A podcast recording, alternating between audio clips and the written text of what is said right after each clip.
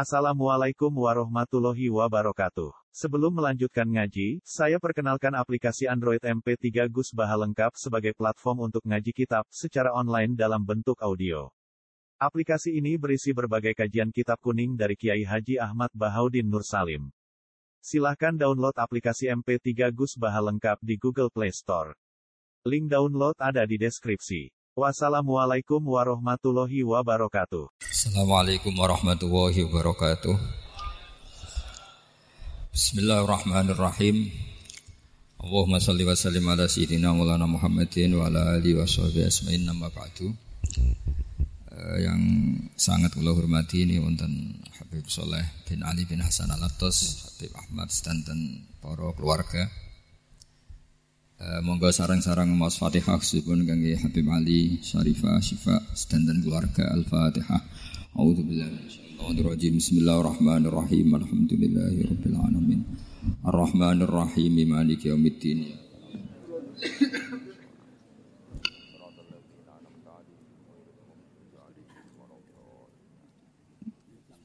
Iki ngaji pinten 20 menit Berapa menit? 20 menit ya. Bismillahirrahmanirrahim. Ini saya niat ngaji tentang yang populer mawon ya, tapi dimaknani secara detail ngangge tradisi ini ulama. Idza matabnu adama in qata amaluhu illa min salasin sadaqatin jariyatin aw ilmin yuntafa'u bihi aw waladin sholihin. Kulo maknani sing ketiga mawon awaladin solihin yatullah. Terus walad niku maknane anak. Anak niku saged anak nasab. Terus Habib Umar bin Isbat, Habib Soleh, Habib Soleh bin Isbat, Habib Ali namanya anak nasab. Lalu sing paling penting dari status anak niku soleh. Soleh niku status perilaku. Ya dados soleh niku status ingkang soleh. Soleh niku maknane ingkang layak. Yat ulah nembe wonten sifat kedua ingkang dongakno. Dados pertama nu sementing soleh. Di kata saat ini tiang mendoakan orang tuanya, tapi buatan nanti status soleh, ini rapati mandi. Jadi ini yang perlu diperhatikan. Jadi status soleh itu kita dapatkan dulu, baru yat ulah. Sekarang do menculot, Anak Edo rapati soleh terus dunga dunga saja ini rapati mandi. Nah, ini Habib Ali bejo, anak Edo jadi anak soleh ya soleh tenan. Jadi ini pun pun ini nama merger nih, jadi soleh kamil. Jadi. Tapi ngeten kayak kalau pesan karena Habib Soleh mulai kecil sama saya, sama-sama ngaji di Bahmun. Orientasi terbaik saking sunnah nabawiyah, ini ku keberlangsungan. Terus kalau sering belajar tentang kitab-kitab samawi, kitab-kitab sing diriwayatakan beberapa ulama ahli kitab. Sing pun disahkan kalian ashabu Rasulillah sallallahu alaihi wasallam. Niku riyen Nabi Ibrahim niku pertama jadi Khalilur Rahman. Kekasih Allah Khalilur Rahman. Niku mergi piyambake nu tersiksa. Tersiksa protes. Terus kadang tiang saya ini kudu protes. Tapi protes bukan kita demo. protes itu tidak harus demo. Protes. Ya Allah, dunia ini tidak fair. Engkau yang Tuhan, engkau zat yang begitu penting, engkau zat yang menciptakan langit dan bumi, engkau zat yang memberi rizki, yang bikin air, bikin oksigen, semua kebutuhan manusia, kemudian mereka tidak kenal engkau. Ini tidak fair. Jadi beliau itu tiap malam tuh ngumpat, ngumpat ini gak fair dunia ini. Engkau yang begitu penting mencipta langit bumi, engkau begitu penting yang menciptakan air, menciptakan kebutuhan manusia. Kemudian mereka tidak kenal engkau. Ini tidak fair. Ini tidak benar. Jadi sering marah. Gitu. Karena sama nggak bisa bayangkan kan apa pun hebatnya presiden atau menteri atau rektor atau kiai itu senang desa nggak dikenali statusnya diundang le apa yang dile itu gak keren belas karena ya sama kan misalnya Habib Soleh Alatos Muridnya Said Umar punya bangun terus nang desa diundang pening dilek itu kan gak keren plus. Awal dari keren tetap dikenal. Nah kemudian orang itu tidak kenal Allah.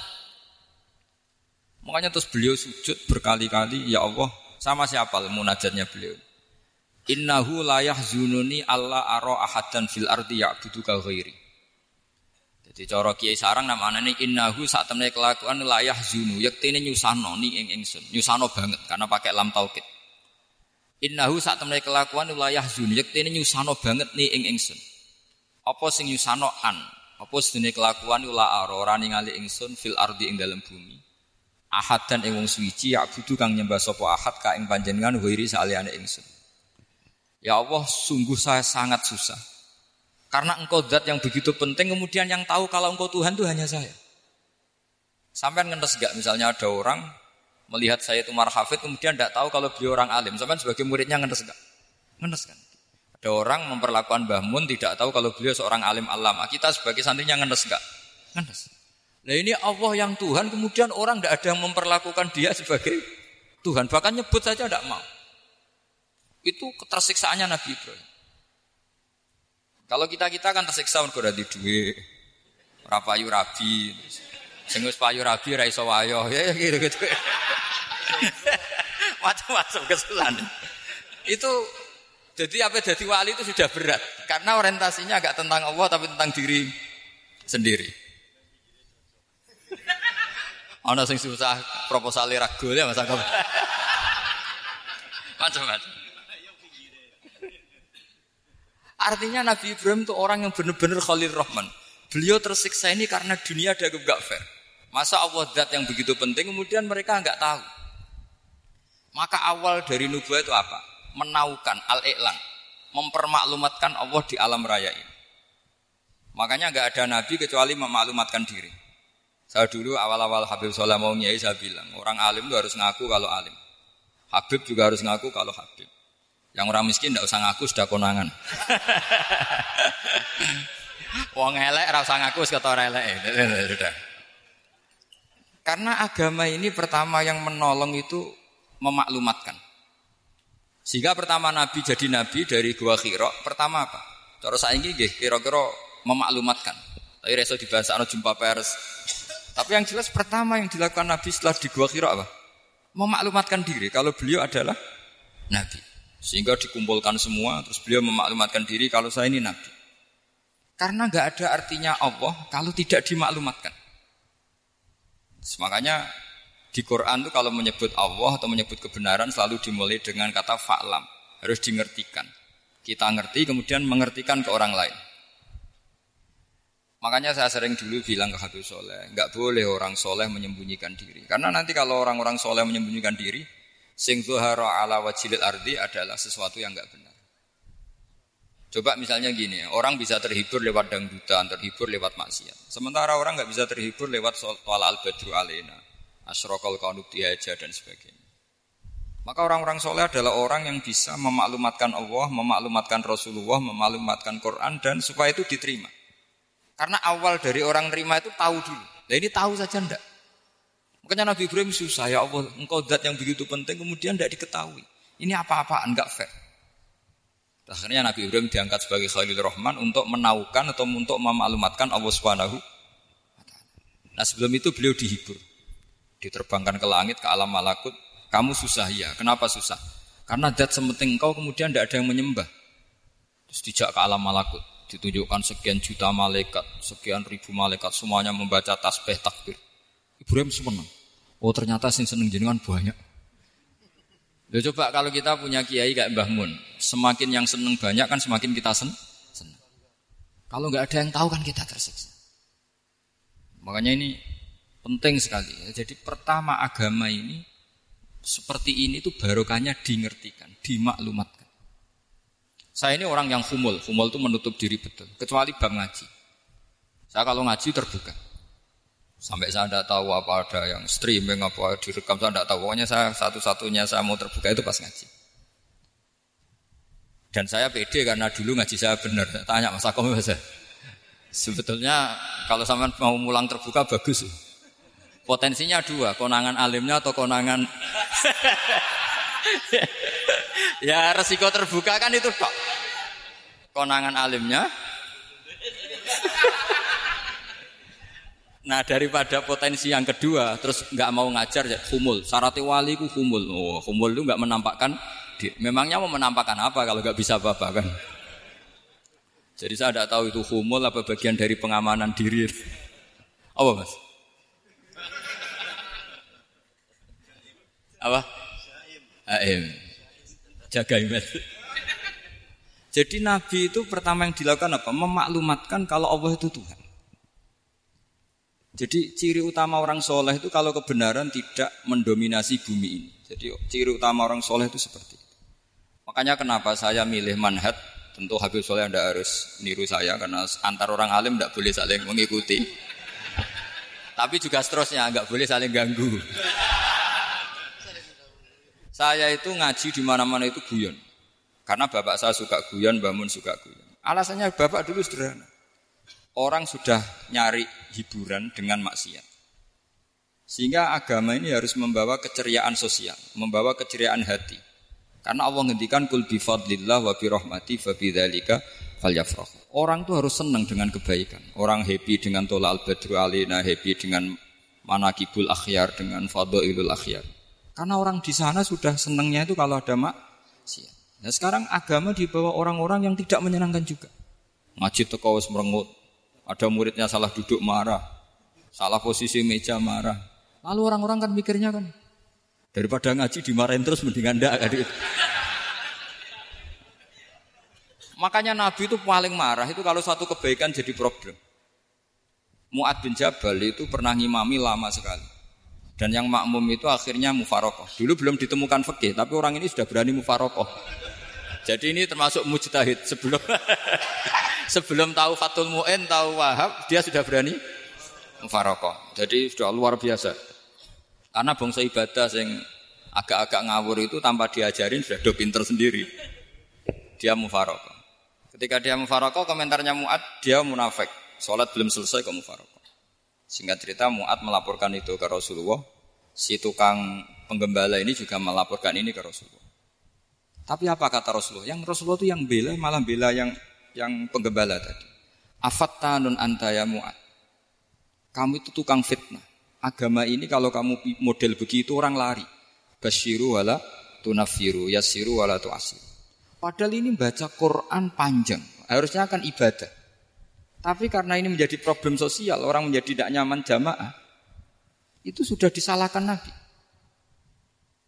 Karena tadi, kalau agama ini jadi problem, maka masalah besar. Makanya sifat dasar Rasulullah itu apa? Khofiful ma'unah, biayanya murah. Makanya saya ngaji di mana-mana ya suka seperti ini. Mejanya nggak jelas, pengunjungnya pengunjungnya juga agak jelas. Semakin kacau semakin baik kira-kira. ini pengunjungnya juga seperti ini, ini kan. Nanti sampai hanya tuh. Jadi tak beri hak, tak beri hak gue jelek saya ini. Ini namanya akomadin. Kalau faman tarokah fakot jadi pilihannya kalau gak aku medin ya ada medin. Jadi kenapa banyak kiai yang ceria? Karena tadi satu-satunya cara kita menandingi hegemoni maksiat adalah pembawa toat itu ceria. Karena orang itu mesti mencari kebahagiaan. Sebab itu para nabi itu ngajarkan agamanya dengan cara yang bahagia. Misalnya mangkola la ilaha illallah dakhalal jannah. Nabi tidak ngendikan gini, mangkola la ilaha illallah terus sholat, sholatnya benar, puasa, puasanya benar, belajar, belajarnya benar, jadi kiai, kiainya benar. Wah itu kalau itu panjang sekali, banyak yang nggak masuk surga. Sementara kubu yang lain kampanye, sudah tenang bersama bapaknya di surga. Lah kita kampanyenya, kon sholat ditompo, puasa ya mesti ditompo.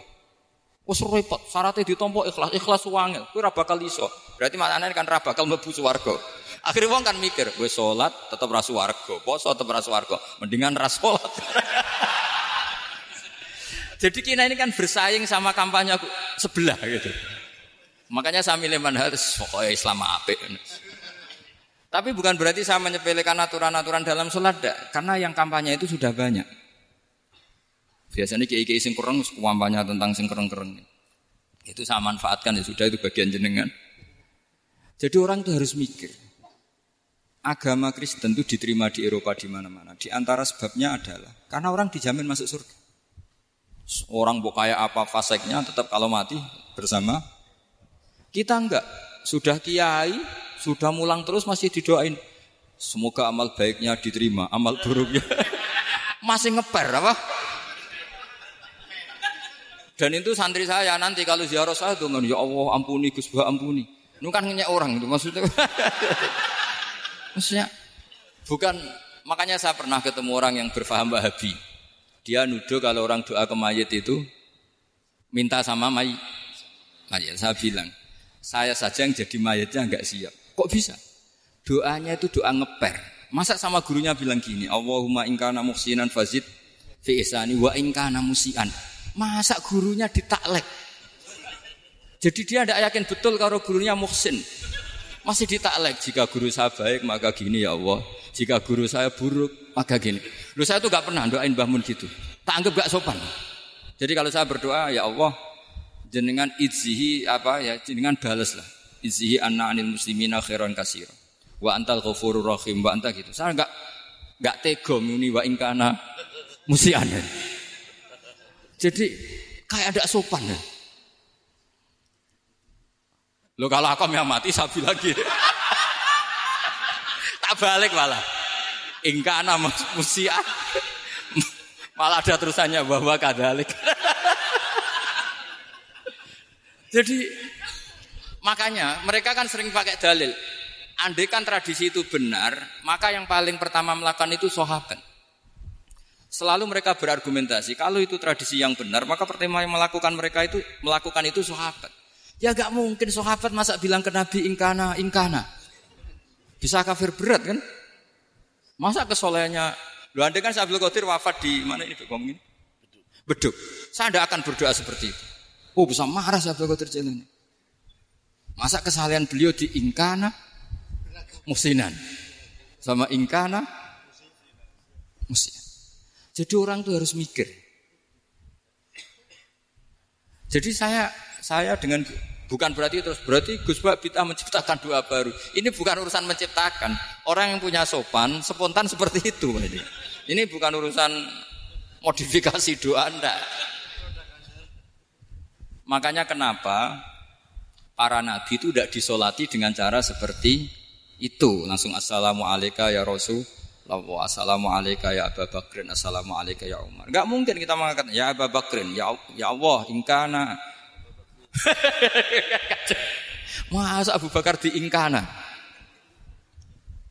Kalau dia, bukan kalau beliau ashabu Rasulillah pasti orang bah. Sayyid Sayyid itu zuriatu Rasulillah pasti al-tahirin al-mutahhari. Guru-guru kita ini guru-guru kita.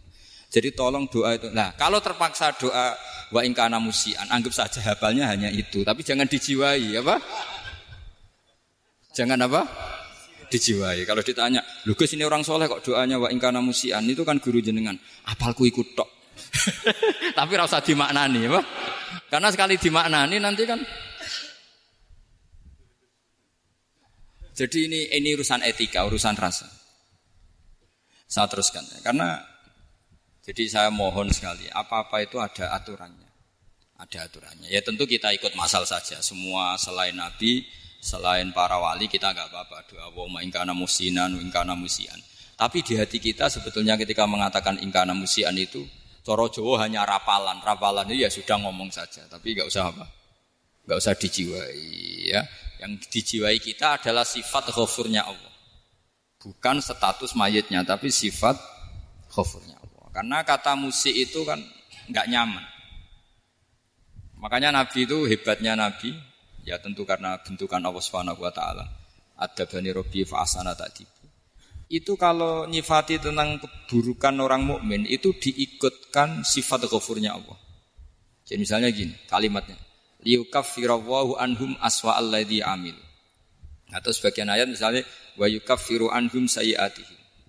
Jadi sebetulnya kalau terpaksa mengatakan orang itu buruk, itu sebenarnya dari Allah dulu kita mengatakan Allah itu zat saking baiknya, itu mengampuni salahnya seseorang. Jadi nyifati Allah dulu, Allah saking baiknya, itu mengampuni salahnya orang-orang baik. Karena orang-orang baik juga manusia, Ustadz juga. Tapi lebih ke nyifati ke Allahnya. Kalau kita kan enggak, lebih tertarik nyifati mayatnya. Sehingga kita di hati itu Ah, mayit kira tak jalan sepuro tuntas kayak gitu. jadi, jadi kalau di Quran tidak seperti itu. Jadi kita lebih mensifati Allah itu ghafur. afuwun karim. Makanya seperti doa-doa kita kalau Ramadan gini. Allahumma inna ka'afuwun karim tuhibbul afwa baru bakas fa'fu. Jadi ada aturannya. Meskipun ilmu ini agak jelimet, tapi bagi ahlinya ini ma'ruf. Kalau sama nggak paham berarti nggak ahlinya. Jadi ilmu ini agak jelimet, tapi ma'ruf. Nah, sehingga Rasulullah kalau kita meyakini syafaat Rasulullah SAW, itu cara berpikir harus kita balik. Misalnya begini. Wong Islam nakale ngono, penggaweane maksiat kok disafaati Kanjeng Nabi kurang penggawean. Caranya berpikir jangan gitu. Kalau gitu kayak mari mangkal, wong nakale ngono kok untuk syafaati Kanjeng. Tapi cara berpikir gini, syafaatu Rasulullah itu wasiah, luas sekali. Syafaatu Rasulullah ghairu munhasirah, tidak terbatas. Syafaatu Rasulullah itu lebih sakti ketimbang dosanya umatnya. Semua ulama dulu kalau nyifati Allah juga gitu. Allahumma misalnya, maghfiratuka ausa'u min dzunubina. Ya, yang misalnya yang pakai mutakalim ya Allahumma maghfiratuka ausa'u min dzunubi wa rahmatuka arja intimin amali. Jadi jangan kitanya dulu. Kalau kitanya dulu kan nyifati kita dosa banyak.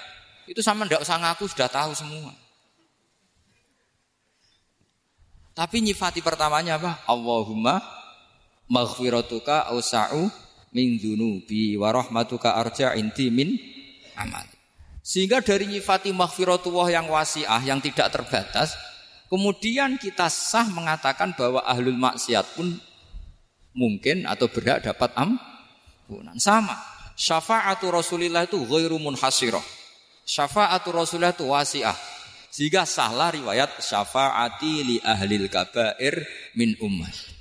Itu bukan menyangkut melegalkan kabiroh bukan menyangkut mengesahkan orang Islam dosa besar karena nanti dapat syafaatnya Rasul. Cara berpikir jangan gitu. Nanti kamu mentasjek memberanikan orang melakukan maksiat berdasar iktimat syafaati Rasul. Itu jangan gitu cara berpikir dibalik apa? Syafaatu Rasulullah ausa'u wa ausa. Sangat lu sehingga saking luasnya sampai yang tukang maksiat saja kebagian. Sama rahmatnya Allah Ta'ala itu wasiah Rizkinya Allah ya wasik. Sampai wong nganggur ya iso mangan. Nah begitu juga rahmati Allah Ta'ala itu wasiah. Sampai wong sing sumpek utangnya akeh ya iso guyu. Iya, iya. Tapi kalau dibalik, misalnya saya diprotes kiai, saya pernah juga diprotes. Gus umat kok buat latih guyu, padahal mereka maksiateh akeh, hutangnya akeh, gini-gini. Karena kamu menyifati orangnya. Kalau menyifati orang ini sampean guyu haram. Utang jatuh tempo, sampean gak mikir dosa ndak? Dosa. Jadi kiai muridnya goblok kok kiai ini kurang tahajud itu ya dosa. Jadi kiai kok muridnya goblok tenang wae. Sementing untuk soanan itu amatir ya gini. Mestinya cara berpikir dibalik. Rahmatullah wasi'ah. Rizkuhu ya wasi' fadluhu wasi'. Sampai wong sumpek wae iso. Sehingga kita ini sudah objek. Loh, kita ini tidak subjek. Di alam raya ini kita tidak subjek, tapi apa? Objek. Makanya saya berkali-kali mengatakan, Mbok kayak apa sumpeknya kita, tetap wong iso guyu. Karena apa? Allah mensifati dirinya wa annahu wa adhaka wa abka. Allah itu adhaka zat yang memberi orang iso guyu. Wa abka lan zat sing maring wong iso nangis. Karena sifatnya Allah Ta'ala pasti nafidah. Sifatnya Allah Ta'ala pasti terjadi. Dan kita objek. Makanya wong sumpek utangnya akeh, bojo ora percaya, tangga ora percaya, oh nak guyu banter-banter. Karena Allah ku adhakadat sing maringi guyu. Wa abka. Sudah presiden, sudah gubernur, sudah menteri. Nah Allah kepengen nangis no yo. Nangis. Coba ngeluhnya apa kalau misalnya jenengan seorang mantan presiden dan mantan gubernur. Kadang anak calonan RT mau menang bunda. Ya. Ngeluhnya apa orang alim misalnya, alim alama, anaknya mau jadi jurumiyah raiso. Susah. Kaya raya anaknya jadi pasien, susah. Allah punya cara untuk abegah, untuk bikin orang nangis. Nah karena kita ini objek, pasti sesupuk apa pun orang yang bisa tertawa, ya bisa nangis. Makanya banyak ulama yang nggak terlalu serius mikir agama ini. Bukan karena dablek, enggak. Karena Allah mensifati dirinya al-hadi, yang memberi petunjuk. Kita gak ditunggoni kanjeng Nabi, gak ditunggoni wali songo, gak ditunggoni para alawin yang dulu. Gak ditunggoni Habib-Habib yang kayak Said Abdul Al-Haddad. Tapi karena Allah itu Al-Hadi yang memberi petunjuk dan sifatnya Allah Taala la buddha wa ayat takuna nafidah. Sifatnya Allah pasti nafidah. Amerika kayak apa liberalnya. Sekarang trennya juga banyak yang masuk Islam. Kampung-kampung pedalaman nggak ada kiainya, cukup mudin. Kadang membawa agama itu orang yang ke situ mau nyari kayu. Orang di pedalaman Kalimantan, Sulawesi itu pertama itu nyari kayu. Tapi bawaan hidayat, lama-lama bikin masjid. Saya pernah di Korea, ke sana orang nyari uang. Niatnya juga nyari uang. Tapi akhirnya tersiksa kalau enggak bikin masjid. Karena apa? Karena Allah itu al-hadi, yang memberi petunjuk. Maka kamu kamu tidak usah khawatir. Agama ini pasti jalan ila yaumil Karena Allah al-hadi. Sama. Bok kamu umat bok weden-wedeni kowe ku amalan ora mesti ditampa. Nak ora ditampa mlebu neraka. Ngono mulai ngaji ya tenang ae. Tenang, santai. Bahkan kadang bilang gini, Pak Yai tadi gak bener. Masa ngecap orang mlebu neraka. Kita yang masyarakatnya gak tahu pintunya. Pak kayaknya kayaknya tahu pintunya. Karena orang itu punya ca punya cara. Lu ya betul. Orang Bedui itu kalau ngaji sama Nabi itu lebih unik timbang yang soleh, timbang yang pinter. Sehingga banyak ilmu itu ditemukan dari orang Bedui. Karena cara berpikir itu aneh. Kalau orang soleh, orang waras kan berpikirnya ada aneh, standar. Jadi orang Bedui itu aneh. Pernah suatu saat Rasulullah itu khutbah cerita kiamat. Wah dasarnya kiamat kayak apa?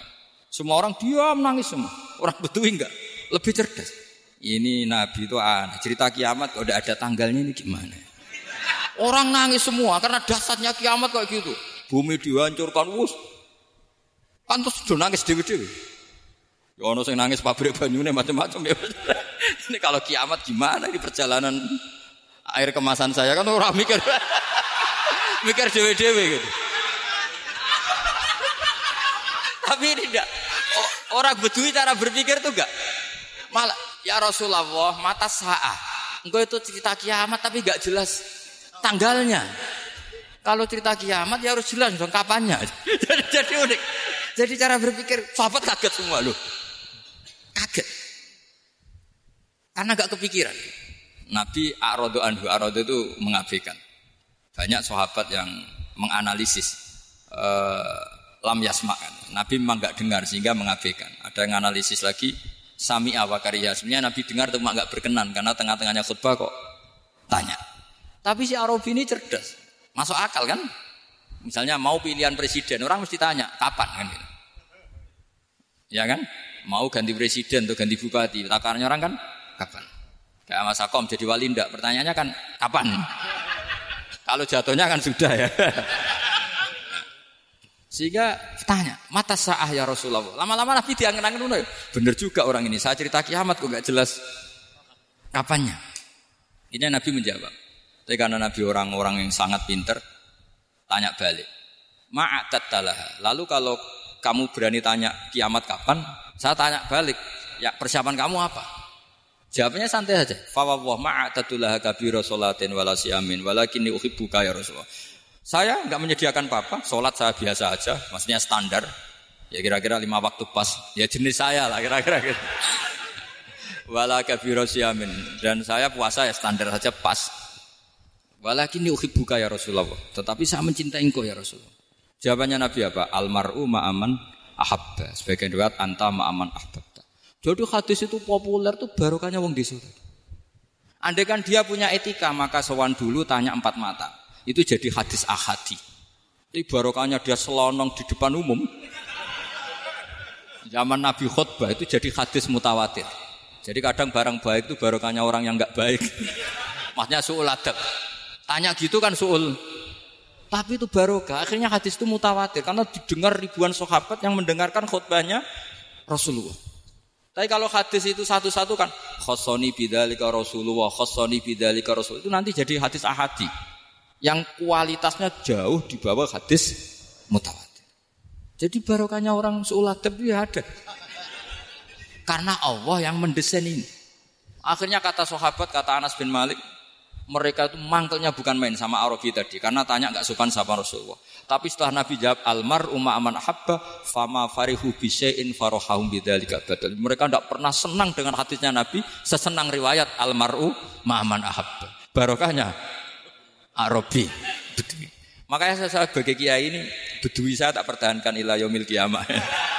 Karena umat ini pernah terbarukai oleh orang apa? Bedui. Subal barokai suladab tadi. Jadi mohon ini supaya majelis ini kan majelis ilmi Rasulullah coba terlatihlah mengatakan Allah itu subjek, Allah itu alfa ilul mukhtar, Allah itu alfa ilul mukhtar, Allah itu yang menentukan alam ini. Dan Allah mensifati dirinya wa annahu huwa adhaka wa abka. Allah itu zat yang memberi orang itu bisa tertawa. Dan Allah juga yang memberikan orang itu bisa menangis. Mbok kayak apa kamu neror umat? Wah, amal nggak mesti diterima gini-gini. Ternyata ning majelis nangis ya. Mulai ya guyu. Udah guyu-guyune ngenyak tenang nih. Daripada apa ya agak-agak merodok orang yang dohirnya beda dengan batinnya. Gak perlu, gak perlu distatuskan seperti itu. Ya sudah biasa saja. Jadi, nah, fi muqaddimihim, imam besar dalam manhaj ini, namanya Abdul Hasan apa?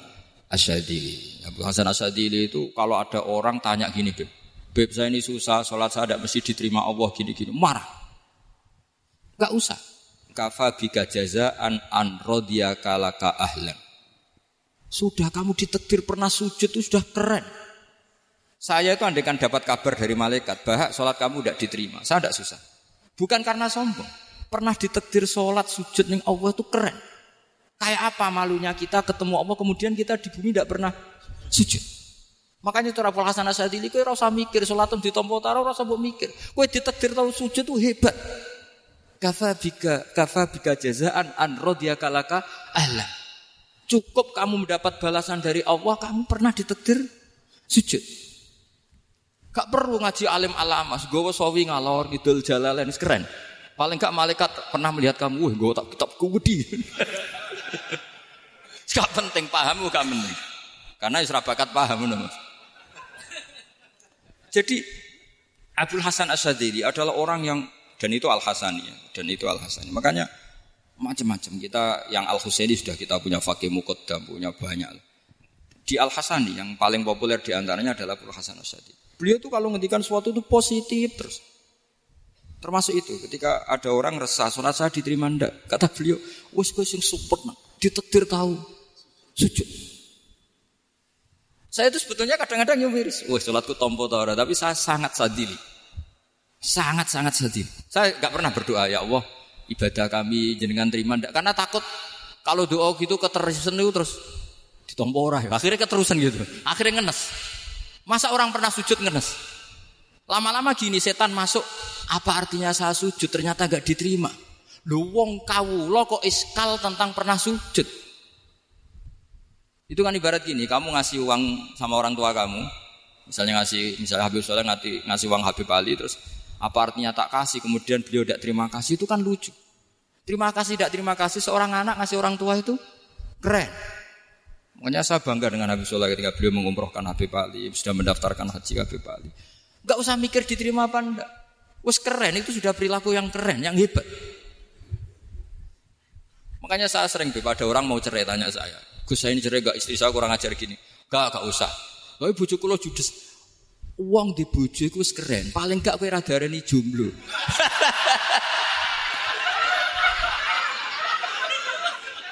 oh, diarani duda ora enak. Wes luwe sabar di diarani duda mek diarani bojo judes. Enak bojo judes cek gagah. Di bojo lah. Oh, provokator itu. Jadi kafabi jazaan an dia kala kaalan sudah ditedir pernah sujud itu sudah keren. Dulu lama ala hadi ala hadan nampak. Ulama dulu cara berpikir seperti itu. Makanya ulama dulu kalau nafsiri wasjud waktu sudah pernah sujud. Di Quran nggak pernah ada ayat wasjud san sujud siro ingkana kada wa kada ingkunta mutayakinan bikobuli sujudi kan ada sujud ya sujud saja tidak usah mikir makbul apa tidak makbul sudah kalau sujud pasti waktu Loh, saya sebenarnya ya sebagai orang ya kadang wedi, sholatku ditompo tau orang. Tapi kalau keterusan nanti ada was-was yang mengatakan opo artine sholat. Lu tuh kan ngeri seorang hamba sing uripe ning bumine Allah kemudian menyoal pernah sholat hanya karena takut gak diterima. Itu kan geblek banget. Nah, saya jenis kiai yang di partai itu. Saya tidak tahu kalau kening di kok. Di umat masa kamu gak ada keren blas.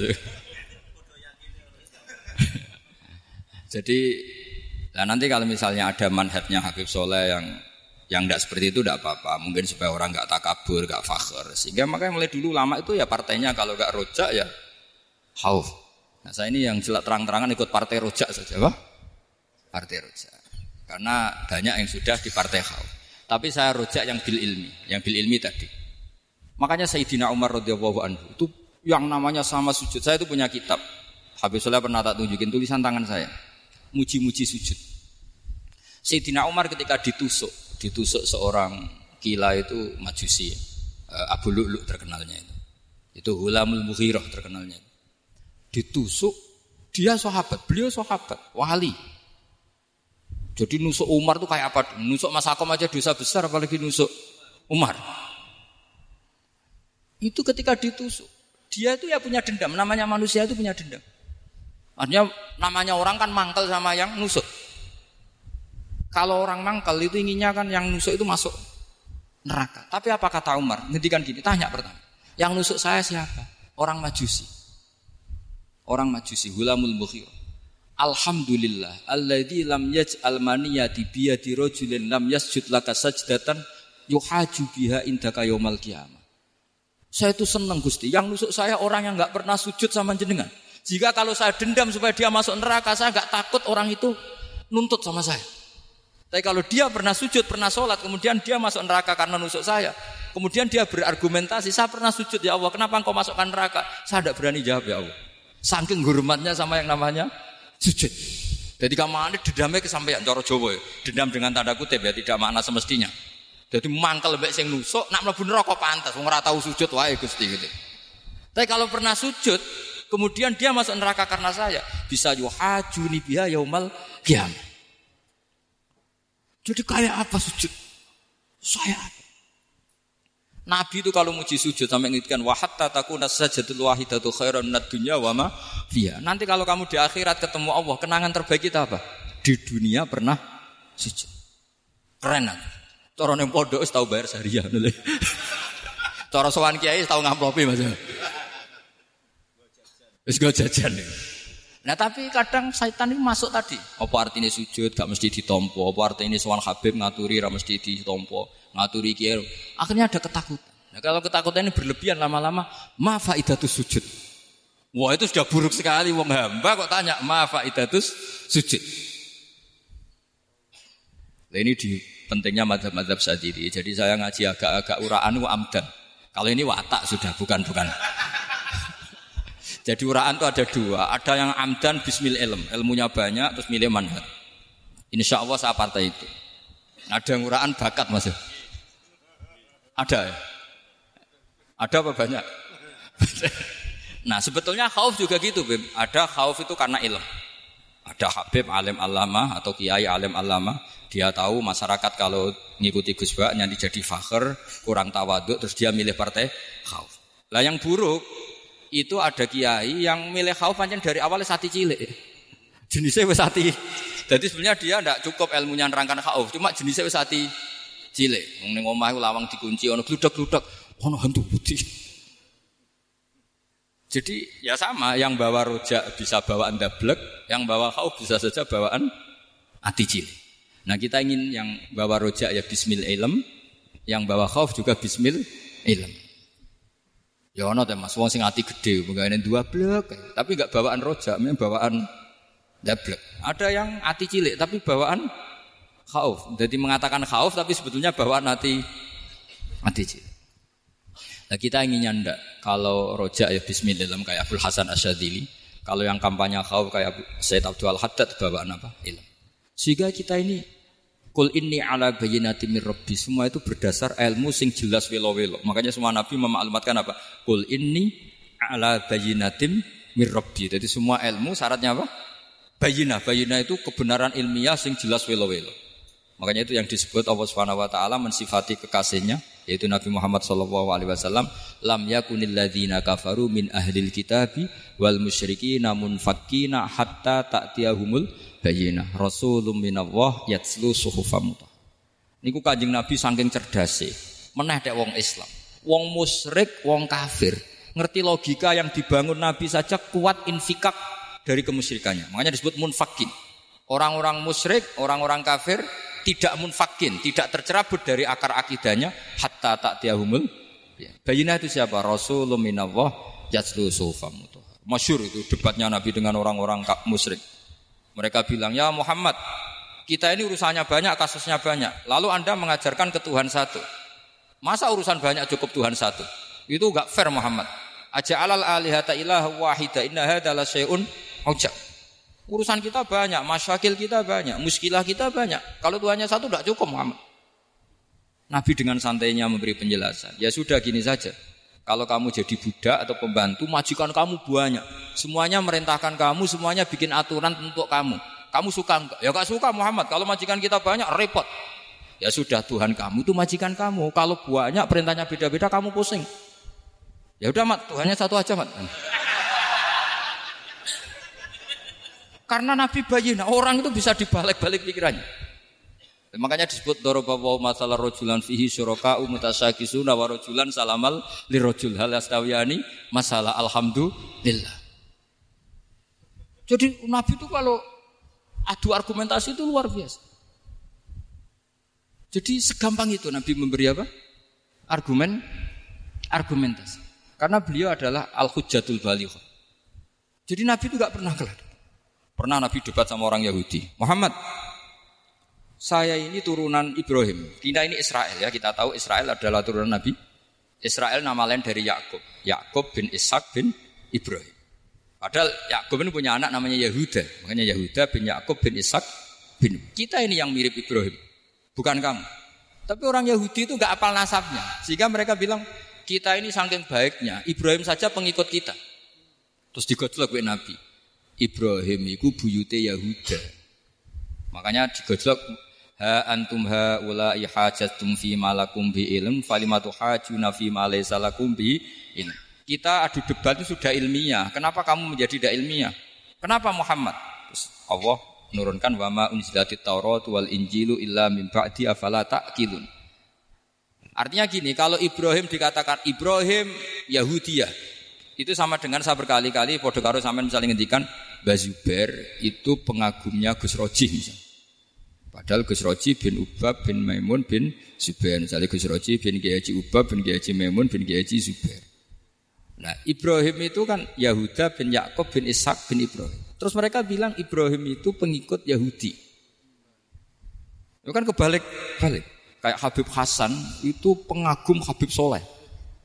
Kan Habib Hasan rohnya, ini gimana ini sih mbahnya kok dianggap. Nah, sehingga orang Yahudi ketika Nabi berdebat, beda dengan Nabi Muhammad SAW. Ketika ditanya, kenapa kamu yakin agama tauhid? Millata abi.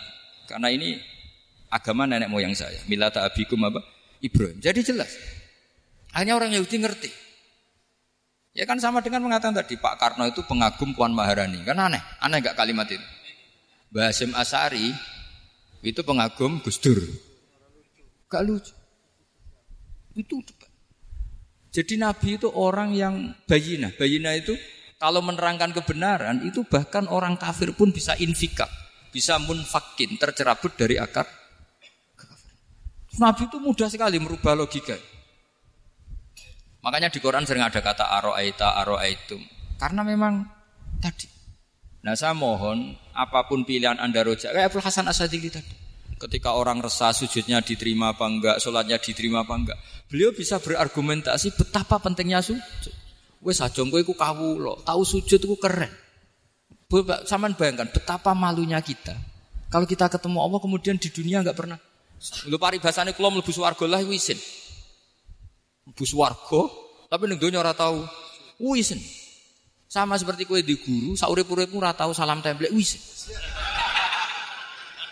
Kira-kira seperti, meskipun salam template ora penting. Ya ora penting to, misale soalnya salam templek 50.000 duwe wis akeh ngono. Nama sakom penting kudu rokok. itu bukan nilainya kok betapa malunya kita. Saya dulu mau sarang, andai kan tidak pernah khidmah sama, iya malu tenan sebagai apa? Santri. Makanya Sayyidina Umar ketika beliau dibunuh orang, itu pertanyaan pertama, dia pernah sujud enggak? Enggak pernah. Andai kan dia pernah sujud, maka saya tidak berani masukkan dia masuk neraka. Takutnya dia protes sama Allah, ya Allah saya pernah sujud, kenapa harus di neraka? Atau Umar ditanya Allah gini, Umar, kue ridho, wong sing tahu nyembah aku, kemudian dia di neraka. Kayak apa? Jadi makanya Umar ketika wafat apa alhamdulillah alladzi lam yaj'al maniyati biyadi rajulin lam yasjud laka sajid. Ya jadi saya mohon sekali jadi uh, majelis ini sebuah majelis mubarak caranya tauhidnya dibenarin apa tauhidnya dibenarin. Jadi Allah itu adhaka wa abka, Allah itu al-hadi. Allah itu ar-razzaq. Sehingga menteri ekonomi mbok salah rumusillah wong tetap mangan. Mergo Allah itu ar-razzaq. Mbok negara dikelola keliru lah wong tetep mangan wong Allah itu harus. Kiai rada akeh sing masalah. Tapi ya tetap agama ini jalan. Lho andai kan syaratnya agama ini kiai ini bener, wah ya repot. Kowe iso bayangno masakom bener terus. Tapi agama ini berkali-kali coba di TV itu banyak nyun sewu ada ustadz, ada kasus apa, ada kiai, kadang ada masalah hukum. Agama ini jatuh ndak? Ndak masalah. Padahal di TV sudah dinasionalkan kan, ada kiai terlibat kasus hukum atau ustadz tertangkap karena melakukan apa gitu. Tapi nggak ngefek karena agama ini bihifdillah wa ayatillah. Sama. Negara mana-mana kadang manajemen ekonominya nggak jelas, tapi masyarakat ya makan karena Allah rezak. Sama, aku kancanan Mas Ako mengeluh, tapi Allah adhaka, akhirnya iso guyu. Padahal ya orang untungnya belas kancanan dede. tapi karena Allah itu adhaka. Nah kita dengan istri yang kita cintai dengan keluarga kadang yo nangis. Karena Allah itu zat yang bisa memberi abeka. Wa annahu wa adhaka wa abka. Terus wa annahu wa amata wa ahya. Kita tidak ingin mati. Wa ya mati ya mati saja karena kita objek. Nah, hidayah itu seperti itu. Allah al-hadi. Apa? Allah itu kayak apa Korea negara ateis. Enggak kebayang di sana ada ngaji akidatul awam abadi fikih. Sekarang banyak. Saya tuh kalau beli akidatul awam kerdusan, kirimkan ke Korea. Sebelum saya ke Korea, karena sebagian santri saya di Jogja. Di sana ada ngaji akidatul awam, ngaji takrib. Bahkan saya di sana dilakokno sak dunia dunia. Kayak apa Allah kalau ingin bikin hidayah? Karena Allah itu al-hadi. Wong Indonesia digerakno seneng duit. Bareng wis seneng duit mau apa? Korea. Setelah di Korea tersiksa karena gak ada tempat sujud. Akhirnya urunan. Segampang itu kalau Allah mengendaki. Itu nggak dibenem MUI, nggak dibenem. Karena Allah al-hadi. Jadi saya mohon sekali tauhid ini dibenerin dulu. Allah tetap alfa ilul mukhtar apa? Alfa ilul mukhtar. Sehingga Allah mensifati dirinya adhakawa. Mbok kamu bendung kayak apa orang ngaji saya tetap guyu. Sekarang iso mbuli saya. Oh Gus Pak ngaji tidak guyu. Allah yang memberikan guyu kamu itu. Andai kan sesuai status kamu kowe ora ngarep guyu. Utang akeh, jatuh tempo, bojo ora percaya. Gede-gede ya, kok paham. Ya jadi ini tak isetkan jenengan saya ini tadi bawa kitab Fatur Rahman di Tolibi ayat ini mau tak kasihkan hadiah ke saya itu Marhafid sebagai penyempurna karena beliau sudah Al Husaini. Semoga ini dapat barokahnya Al Hasani. Ini ini dikarang oleh duriannya Abdus Salam bin Masis. Abdus Salam bin Masis adalah guru dari Abdul Hasan apa? Asyadili. Jadi kita tahu uh, Sohibul Hikam Ibnu Athaillah Asakandari muridnya Abdul Abbas Al Mursi. Beliau muridnya Abdul Hasan Asyadi. Beliau muridnya Abdul Salam apa bin Masis. Itu alami zada ini min Abdul Salam bin Masis. Jadi ini Al Hasan. Jadi jadi ini sudah klub karena mulai dulu ya tradisinya gitu banyak sabaib ngaji baroja bafadol nanti yang bafadol baroja yang ngaji Habib lagi seperti sanatnya soleh di sarang ya soleh ngaji Bahmun tapi Bahmun ngaji Sayyid Alawi Sadat ya ngaji Sayyid Zaini Dahlan. Nanti setelah Sayyid Zaini Dahlan ngaji Ajam lagi Usman Adim Yati. Jadi ya biasa mulai dulu silsilah ya seperti itu. Jadi seperti dulu Ibnu Abbas termasuk korobatu Rasulillah. Jadi dulu korobatu Rasulillah itu Bani Hasim sama Bani Muttalib. Tapi kalau sekarang ya tentu para sadat, para habaib. Eh dulu biasa Ibnu Abbas ngaji ke Zaid bin Sabit. Itu Ibnu Abbas yang mencium tangannya Zaid bin Sabit. Tapi Zaid bin Sabit juga mencium tangannya Ibnu Abbas karena karobati Rasulullah Shallallahu Alaihi Wasallam. Jadi saya mohon semuanya itu insaf bil ilm, ilm ya, insaf bil ilm. Kayak tadi munfakina hatta tak tiahumul bayin. Jadi bayina itu orang yang kalau menerangkan itu memberi penjelasan sing jelas welo-welo. Itu siapa? Rasulun minallah yatslu suhufam mutahharam. Al-Fatihah.